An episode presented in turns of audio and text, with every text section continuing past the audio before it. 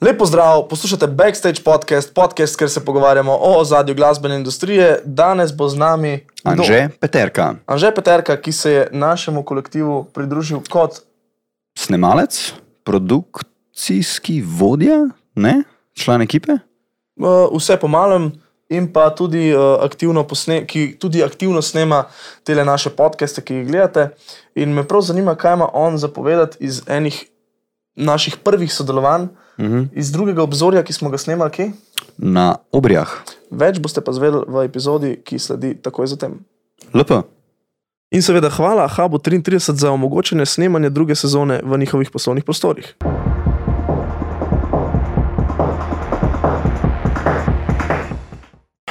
Ej, ne vem, kaj je danes, ampak meni gre to hitro čas. Da... Samo malo si zdaj od kofeina. Ne, ne, ne, tako mislim. Bili smo kle ob sedmih, A ja, zdaj imamo pa tako ploskal. ura je pa že. Nimamo klape zdaj. Vse smo v bistvu že začeli. Kva ti, Pedro? Pa, evo, super. Še en odličen dan, v bistvu super, dve, super dva dni seta, v dobi družbi, veliko smeha. Veliko ni- sme, velik smeha, pa malo denarja. Veliko smeha, malo muzike. Kje smo se mi spoznali, Pedro? Mene je klical Max, enkrat sed poletja, se že nekaj časa pa nismo slišala. Um, kje si, kako sem, pa te zadeve, ki so pač small talk po pol leta. Higijenski minimum. Tako, tako v redu se postajam, jaz se ga že spet full časa poznavam. In sem rekel, da je rekel, da je en projekt bi delal na Ljubljanskem gradu. Vse koke, v čem se ga je, tehno tako, da je glih takrat so oba upadla v tako zadevo, ki mi so že prej neke tehne stvari snemali, ampak sem med tehno zadevo in pošlusal slovenski hip-hop. Ker pač to je bilo, veš, tam malo sem zajeban Get, mrigo. Get, migo plata, mix get hit, takoj, ja. tam vajanči pa bija, pa brli pa zadeve, kaj šlo, čez dve tan, let tan, pa, tan, tan, tan, "Daj tan, še. En bolj smotan kadilk. In sem rekel, da, in pa so šla en dan, en popovdne se mi zdi, še njegov na sob gleda, to je rekel, to še do, to sta dva v edu človek, da je pijen tja, en Da je Max to, da je Max to rekel. En čelav, sem rekel, dobro, tatuj se rekel, ok, kul, Matija je bil že takrat zajaven, Ja, sem ja, videl, ja, da je delala. Uleti. To, cak, cak, takoj ideje, pojmo ga, cak, cak, takoj plan, mi bomo imeli kled čez deset let, set grada festival. Sem bil jaz tako, ta je za deciguje. Kdo je to rekel? To si ti rekel, me, A kaj smo bili gori, ja. tukaj dol bomo imeli čez deset let ziha festival. Ura dobro, teče, nič ne to je reče. vizija, sem rekel, dobro. In pa so prišli še, pač, kako bomo snemali, kaj bomo snemali, kje, kam bi dal kamer, pač klasičen pogovor. In pa je bilo povedano, da se dela ob šestih zjutraj. Sem rekel, dobro, nimaš kaj ja, zdaj. Takrat se začne snemati. Ja. Ja, in spol tak maksa, v mitko, avgusta, ob petih zjutraj bomo ostali. Takrat smo hodili spat, na to avgusta. Sem rekel, dobro. Pridemo tja, vse je šlo po tipi topi, sicer folk je bil tako mal. Bomo rekli, mešane sojete, eni glih prešlizniki, eni glih, da pol nekaj grejo. Mešano na žal, bomo rekli, ampak vzdušje je fenomenalno. Mhm. Vreme se nam je vse vnojo, ni bilo oblačka, Mm, res tisto, ta, pravo, ta prava vizija tega obzorja. ki smo A res je. Ja. Jaz sem Matija čist, v bistvu, nisem pa sploh točno vedela, kaj se bo dogajalo, ker si nisem znala predstavljati, ali bo to 15-20 ljudi, ali bo to 50 volka, pa pa za kdo dol padel. Ker ni To bilo, je bilo malo slabo. a še ne moš vedeti. Ja. Pa pa vse gladko potekalo. Se ne moreš. Se ne moreš vedeti. ja, ok.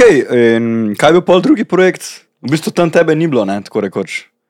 Ti nisi ta drugega obzorja snemal, ne? Sem bil. je, itu A si da ga? je. Čak, sem kdo ga pa ja. ni, poga pa Ma- mati ni. Matija ta ni bilo. Ja, ja. A, Matija ni bilo. Ja, Zato, ker smo imeli ravno Ja. tisti dan deadline enega projekta in seveda smo malo imeli težave. Ja. In jaz sem bil pred snemanjem, preden smo šli tja v Nove Jajše, ti so Nove Jajše, ali Ja, ja, ja. že. No. Um, smo, sem bil jaz pa njemu že cel popoldne, cel dan, so delali edit, les minute je imate rekel, fant, no šlo. Neko je bi ga sem klical vsega kolega iz Sedne, Anžija, Ja, Želo ja. Enčič, shout out. Shout out. Še rad. In... Ja. In ja, smo rešili zadevo, prenesel kamero, vse smo mu poštimali, vse je sam posnel in ide gas. Ide gas. Matija pa, bili pa pozno noč na drugem projektu. Mm. Se pravi, zdaj um, Peđo oziroma Anže Peterka, Aka Peđo je dal že zelo dobro vod, o čem se bomo mi danes sploh pogovarjali. In pogovarjali se bomo o drugem obzorju. Obzorje um, na katerem je vrtel kusteh v beton, um, pred betonarno na obrijah, to je čez obvoznico od eh, BTC-ja. Yes.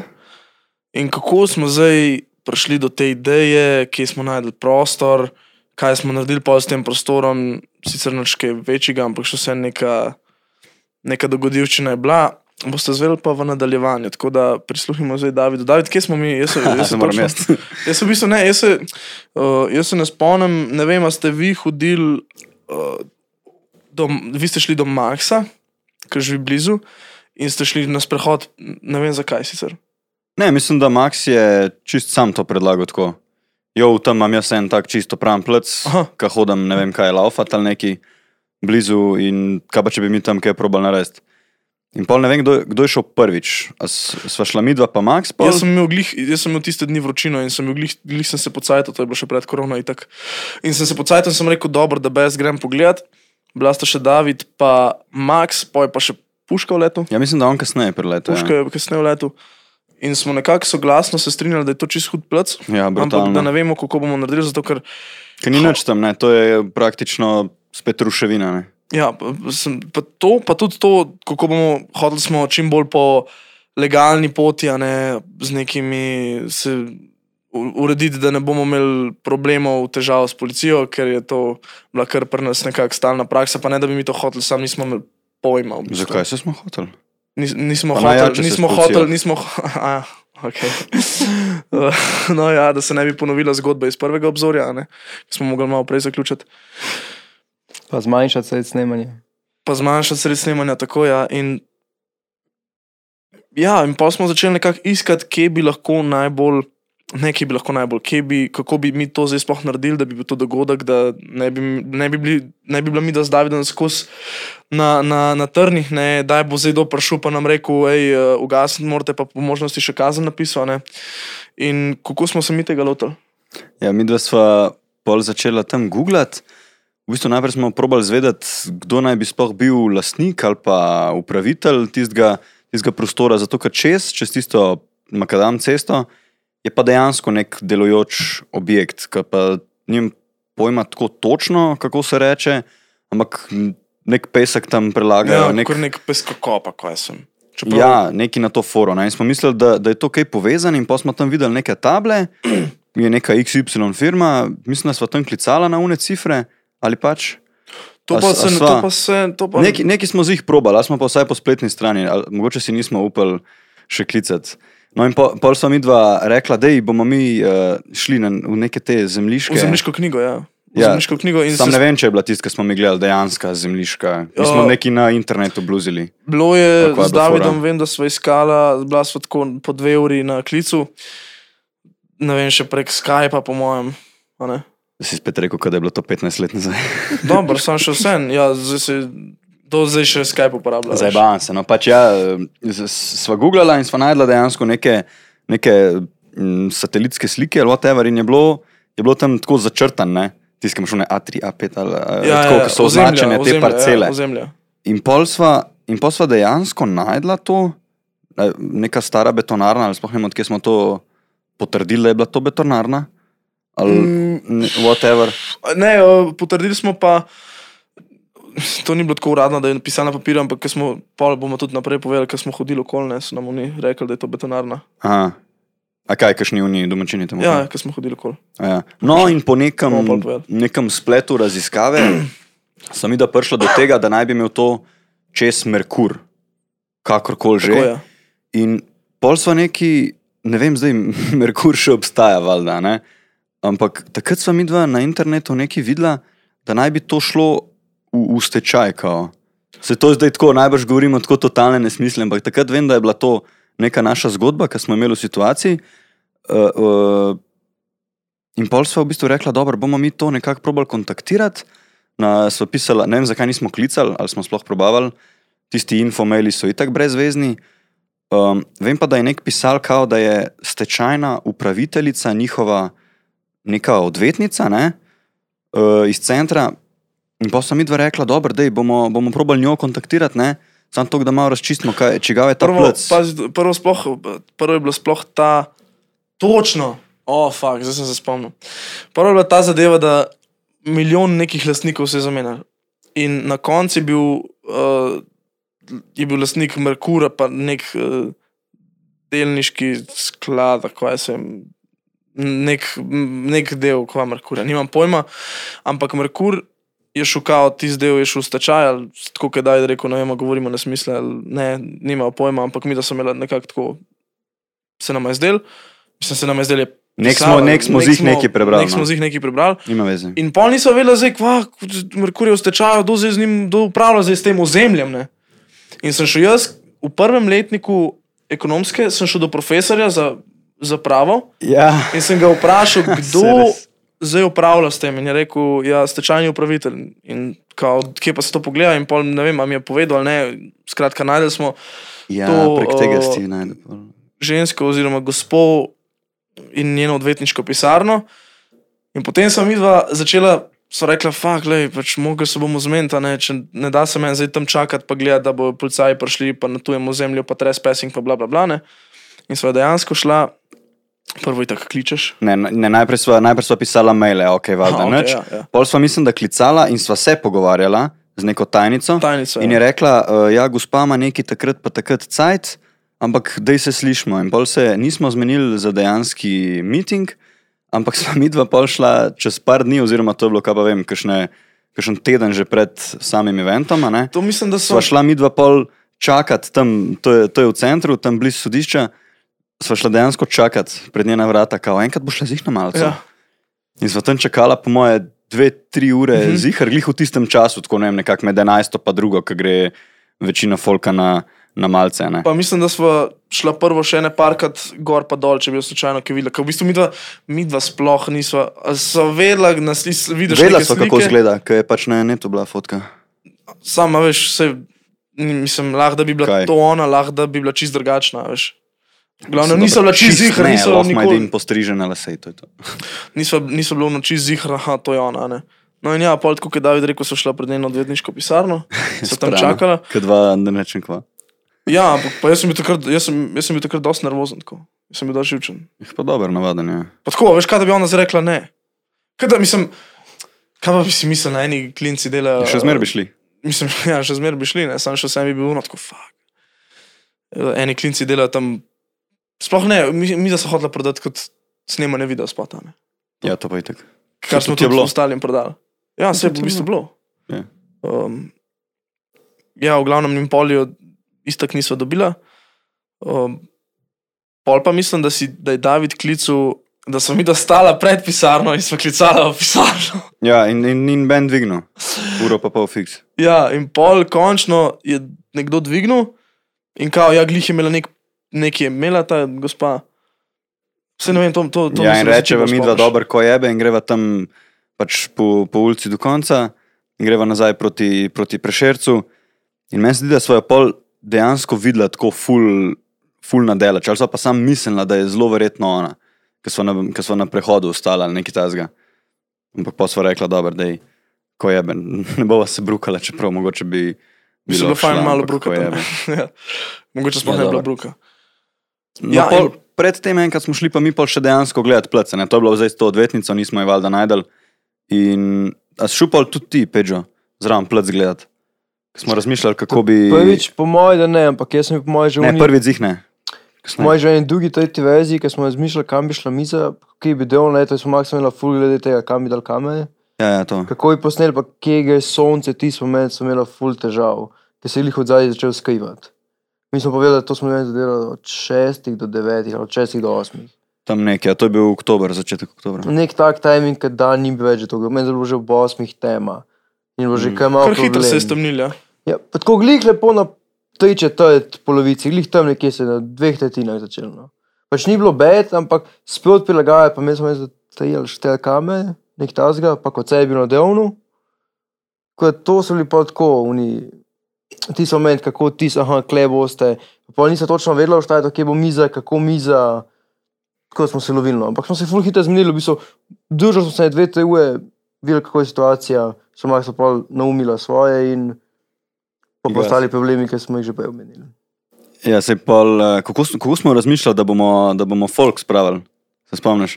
Ker smo rekli, da se vsi dobimo tam na, na Uniji, končni postaji od dvojke, v BTC-ju. In potem jih ti priješ iskat. Ne? Ja, pa, pa, pa, pa vsi peš karačke, tak, tak, tak, tak, tak, tak, tak, tam čez, eh, pač čez most, čez avtocesto, pa pa, pa, pa puno makadamu, pa dejansko vsi sam noter, no preko graje, tako cek, cek, cek, daj, daj, daj. Se to nam je, to nam je Pejt, tudi poratalo. ne? Ja, kokr tok, ja. V, v veliki meri, no, folk se je kar ja. držal, moram, moram reči, no. Folk je bil kar zora gajan, tam so lepo pohengali na, na, na tisti postaji, edin par pač izjem, ne. Mora iti, Mora mora iti, ja. posebej. Po svoje. Ja. Eni so pol Da so odstopene, da ni 100%. Vse. eni so pol pregazili še kasneje tam čez polja. In to se, to se tudi v vlogu vidi, ne, ker takrat sva pol tudi rekla v Renkotu, že en dan pred, pred eventom, ali bo to celo dva dni prej, sva vzela, sva vzela lopate, pa grable, pa sva šla kaj tisti plec zrihtati. Tako, v narekovajih, na polno. Dejansko unga plevela, tam sva popula, po moje, za, za tri prkolce, pa, pa, pa pogrebali malo s kamenčki, tako, da smo dejansko un teren tako kar ležit zravnala, ne Mhm. da je folk lahko vsaj kakor to hodil tam. In tisto je bilo kar ležit. To- slopata preživetja, če se spomniš, polna babica. To se spomnim, ja, zdaj David je že, smo že šli zdaj en dan pred, ne se pravi, tisti je bilo, kar smo prej govorili, je bilo recimo kakšen teden, zdaj pa pride ta dva dni, ki je ta glaven rukar, um, za nas takrat. Je pa se pravi, pripraviti prostor, tako kot je David povedal, to je vse v vlogu, si lahko pogledate, bomo dali še link v spodaj. Um, neki kao, hočemo biti smešni, mogoče nam rata, mogoče nam ne. Ne, ratal je. je, je kar, ni, ni bedno, tako ni bed. Uh, ja, in tako kot je David rekel, smo malo spedenali, malo, malo smo se pohecali. In zdaj ta zadeva, ki smo hoteli neki s to odvetnico oziroma s to upraviteljico tega ozemlja, ne, ni šla čez in zdaj fakt, kako bi mi zdaj to nekako um, si zmanjšali možnosti, da nas kdorkoli prijavi policiji ne, in da tudi če kdo ja. prije, da, da Mislim, ker itak ne bi imeli nič za pokazati, kao, ja, mi lahko kle delamo. In sva šla z Davidom po hišah, najbližjih hišah. Ja, to so šlo še ta dan prej. Ja, ja. In so prehodila celo vas in so rekli, kao, ja, da snemamo. In dejansko, jaz sem mislil, da bo folk full zatežen. Pač hotel smo jih predstaviti, da ja, lej, spot je, zna biti glasno, pa zna biti dosta elektronsko. Nekakle mm. smo imeli že izkušnje, ne še takrat, ampak potem, da je bilo vse kul, cool, dokler si rekel, da boš delal neki z glasbo, ampak če si rekel elektronska glasba, ne, ne, to pa mi kle ne bomo delali. Ne. Sam da glavnem- harmonika, pa Ja, sam da je harmonika, pa avsenik. Pa, ja, uh, a veš, tako da je bil odziv od ljudi zelo tak pozitiven. Ne? Ja. En dan prej, to, kar smo jim govorili. To, tudi če ga ne bi bilo, vse sam, da ni, da ni kdo na morevo. Plus une muske se itak ni nikamor slišal, zato, ja. ker tisti je, zato ker tisti je tako noter na pesku, plus v zuni ne, je, je, je bila taka ogromna, uh, ne vem, kaj neka ograja v bistvu iz peska, že zgledala je kar naravno, ne, ti se je bilo tako dva metra gor. Kako se reče? Nasip. Na, e, točno to, vsak čas. Ja, kaj je en tak nasip in to je bilo tako okoli in okoli. In dejansko zvok, kaj pa vem, se je moje gor odbil. Ne. Mi smo tudi pol na samem eventu, to še pridemo, ne. smo imeli spet klasično logistiko poštimano. Na, na drugi strani, čez Makadam, ti Pedro nisi videl, moje si, si snemal, v glavnem. Sem, je bil skozi en gor na, na Unmu hribu. to je Veš, v vlogu. Od une firme, ja, to je v vlogu. In smo, in smo imeli daljnogled in smo skozi gledali tam iz BTC-ja, pa čez avtocesto, kao, če bi kakšen pulcaj prišel, ne, plus povirk na Vespi, tam med unimi bloki, tako skozi krožu, pa klej okol do, eh, pač do, do obri, pa take. Tako da je bil kar smeh. Ja, pa sva rekla unim, da, da bo kao hrup. Se pa je pa že, un- pol je pa že un dana, ne. Pa Pač pa folk je. logistika, kar v redu, realno. Pre, ja, prej smo se še pri Maxu dobili, da smo vse napokali noter, vse une playerje, lučke, kamere, te stvari, plus uno, uno mizo smo morali zrihtati, smo, smo pol Mislim, ti vzeli. hotel spomniti. Les Ja. minut miza. Ja, Ja. vzeli smo mizo, se boš ti povedal. Ja, lahko, mislim, iz, iz Maxovega avto, ne, iz Maxove prekolce smo vzeli eno staro, staro mizo, zaprašeno, plastično, uno, Za- uno za kemping. Ja, za, za v kamp, ki pa itak ni imela ene noge. Ne. In kaj zdaj, se pa se v vlogu vidi, pa smo tam nek kov najdel in smo od spodaj pod, podložili in pa smo tako tolkal gora bo. Plus smo rekli, dobro, ne boš zdaj vrtel človek na obzorju na mizi od kempa, ne. kada si, kada si na morju človek. In smo pa, in pa kaj je bilo že? Smo najdel še en tepih, En tak, tepih. tak z muckami, Ja, rdeč tepih. velik. s takimi kocincami, ne vem, mene 5 cent, ne, manj, 3-4 centi.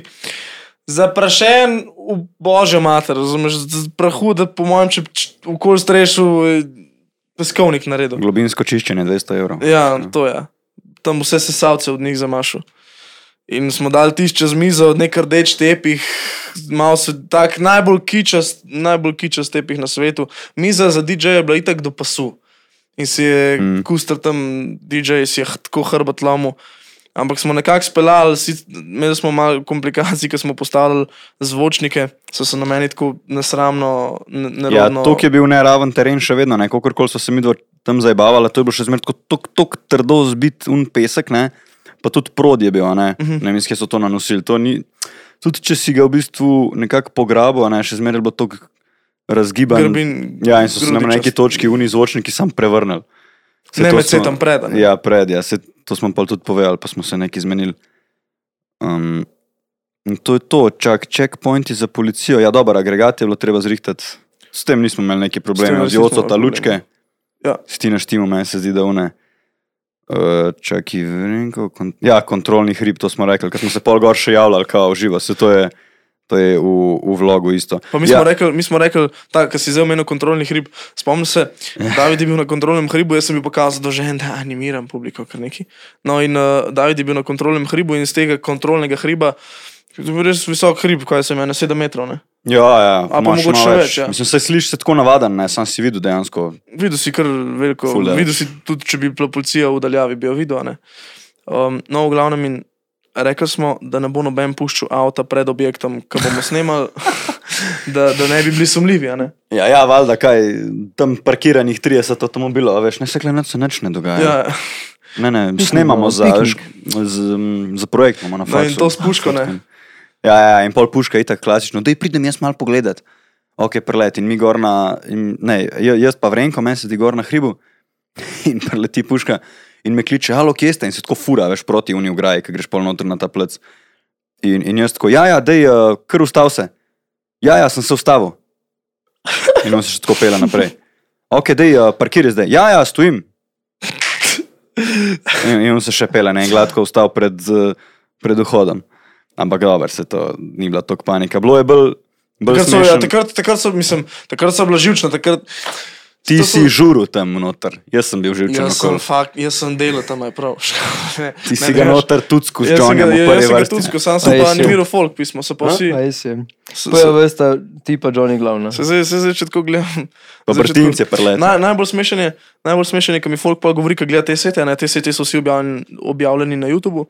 Najbolj smešen je, ko mi folk govori, fuck, gledaj muzik na zujkan, kot prasec. Ne, zakaj? Ker je to neka, neka predpostavka, da moraš biti uh, zadrugiran, da lahko tako muziko poslušaš, mislim. Pa ne da tako muziko poslušaš, da ti ga toliko trgava. Ja, da je ti ga to da fora. to, kao, kar tok se sprostiš, ja, what, kva, ja, itak. Um, malo smo zašli, Nismo niti malo zašli. No. Pogovarjamo se med partijem. nismo malo zašli. Odlična tema za morda še eno novo epizodo v drugi sezoni. Ja. Za? Da lahko žuješ tudi brez prepovedanih substanc. Ja, vse tega se probamo, pa tudi z vsakim gostom malo. Malo dotakniti. dotakniti. In pa je, tukaj je bilo še najbolj smešno, ker smo pol gor gledali, in to se tudi v vlogu vidi, ker folk je pa tam še to, veš, psa, to je neka tudi sprehajalna pot za variante, une ja. dom, domačine. Ja. I, in vidiš tako folk noter. Pa tako ena fotorca pride tako, pa snema noter, pa se čisto lepo reži, kva mu ga dogaja. In pa isto pride ena, ena ne vem, je bila, da rečem punca ženska, nisem si ocenil, koliko je bila stara. In tako gleda noter, o, kaj se to dogaja. In prijem jaz dol, ne, pa sam tako rečem, da pač ni panike, da sam snemamo, da ne bi kaj, ne, zamorila. In on tako, uh, sorry, sorry, no, no. Uh, in je bila neka nizozemka, klena izmenjavi. In jaz tako vprašam, ah, ok, so do you listen to techno? Pa ona, yes, yes, techno, the best, the best. In pošla kar noč. To se Najbolj- najbolj dobro zdaj tak. Um, Ker smo, mi smo, pač ne vem, neki smo, imeli smo nek, neko predpostavko, da nam bodo ljudje res težili za to. Ne? Kao, fag, ja. del ga sem to, ne, del ga sem ta tuc, tuc. In smo imeli res um, pozitivno izkušnjo glede tega, in prej, ko smo šli po hišah, in med samima, ne, ki so tisti neki starejši občani so se ustavljali, pa so malo posneli. Ja, navaden fotka je, no, tako čistim je bilo hudo. Pač, mm. Mm. Tako da glede tega res ni bilo nekih večjih panik. Tako da se ne vem, se po mojem to bolj tole, tako v vlogih eh, se vidi. Ja, iz tukaj tudi ta izjava, ki jo vsaj jaz zelo veliko porabljam, ker smo šli plec gledati mi z Maxom. Pa tako gledamo, aha, v ok, DJ Miza, klebo folk, eh, tam je od spodi pod uno streho, uzi šank. ne vem, zakaj je bilo meni to takrat tako brutalno, ampak jaz sem si to še do zdaj zapomnil, uzi šank. Uh, Tako da, ja. da gremo čisto na hitro, še čez tehnično. Pedro, kaj se vi pogovarjate, vi ekipca, ki mi prijemo recimo idejo, bo, z idejo da bomo delali obzorje. Kaj se vi pogovarjate, kako si predstavljate že prej šote, ne vem, koliko kamer, kjer opremo, lenze, od, ne vem, kaj je odvisno od tega, v katerem času snemamo. Tako. Ful je odvisno, predvsem, kje smo, za lokacije, koliko bo ljudi, pa kaj je treba se pokojiti. Itak, ko zolice, če ne dozga vsak lajk, ve, kaj je sekal. To je lahko vzameš kot dobro referenco, ampak mi pravno iz tega ne izhajamo, gledamo, kaj bi nam odgovarjalo. Kaj dobimo do prejme, je pa zdaj tako. Hm. Kaj se dobiti, pa kaj se da po najboljših cenah dobiti. Ker pač poznaš enega, poznaš enega, pač to. Roka, roka umije, Pa pa odvisno, malo se z Maxom sedemo, Max ima ve, ve, ve, vedno kakšno informacijo več, oziroma veliko več. Se sedemo, aha, pa gremo vedno skupaj pogledati, mislišmo, pa mi prevedemo, ok, to bi lahko, to je treba, aha, ok, bomo šli spet z GoPro-ji. Klasično dve, tri fiksne kamere, nek DJ, da pa se objekt premika, ostalo pa mi letimo, kam muhe okoli. Ful odvisen, pa pa predvsem, kakšna svetloba je. To nas pa vedno jebe. Pa najbolj nas je ubijalo, ker smo bili na spletniku, ker je bilo me zelo v ja, ja, je bilo, mater. ja, ja. Kaj si si pa mislil, ko si izvedel za idejo za grad Smlednik? Jaz sem šel, meni se da. Prvič sem jaz vedel od Maxa, pa nisem vedel, kako ga smeli izgleda iskreno. Nisem bil nikoli gore, brez mene. ja se to, to, ni, to ni tako, da bi mogel. Non-taken. Ja, no. Kaj bi to bilo na nas? Ker sta ista iz okoliša, da ne bo. A, ne, Jovan je. ja, jaz mislim. No, in jaz sem no, ok. Gremo gore pogledati in smo šli en dan, se mi zdi, da do povdne, ob 11. zjutraj neki tazga. In je bil še vuče zraven, pa Ja. cela kompanija, kompanija, res vrst, šta je fik za sebe. Se to je še posebej še Team building. ja. No. Mm. In tam ide, cek, cek, pa ti zgor, pa ne vem, vuče, v vikle, dol, dol. Si kaj ja. tako, ok, good, koliko imamo pa budžeta, kaj pa lahko naredimo.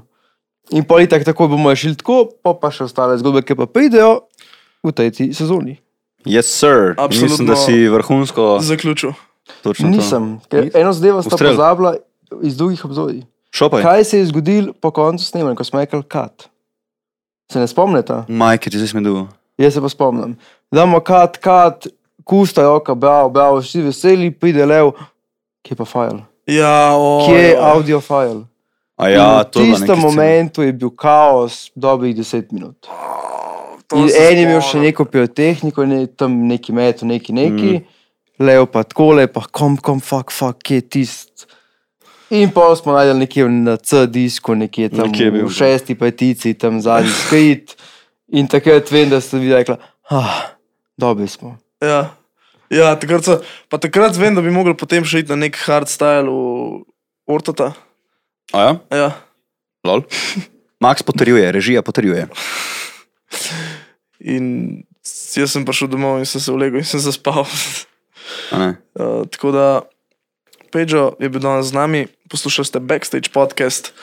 Se vidimo, ko se gledamo, to je bilo to iz naše strani. Imaš še dokaj zapovedati? A ne, jaz sem mislil pol malo še razširiti, tako, kako se ti zdi to snemanje backstage podcasta. No, gremo na hitro še to. Lahko. Ja, lahko. Kaj si si pa to mislil, kaj si izvedel za idejo? Bila mi ful všeč, ker podcaste itak veš, da jaz sem kar neki, že kar neki let fan, že srednje šole, ker je bil gospod Aparatus, gospod Sultan ja, ja. Tomič. Sem že od Mhm. takrat zelo z enim tretjim četrtim delom začel poslušati od gospoda Narbaja, ker Ja. sta imela podrobnosti. Jaz to že poslušam že dolgo časa. In to mi je tak zakon. In valjda, itak mi je bilo jako, ker pač v tej družbi sem vedno dober.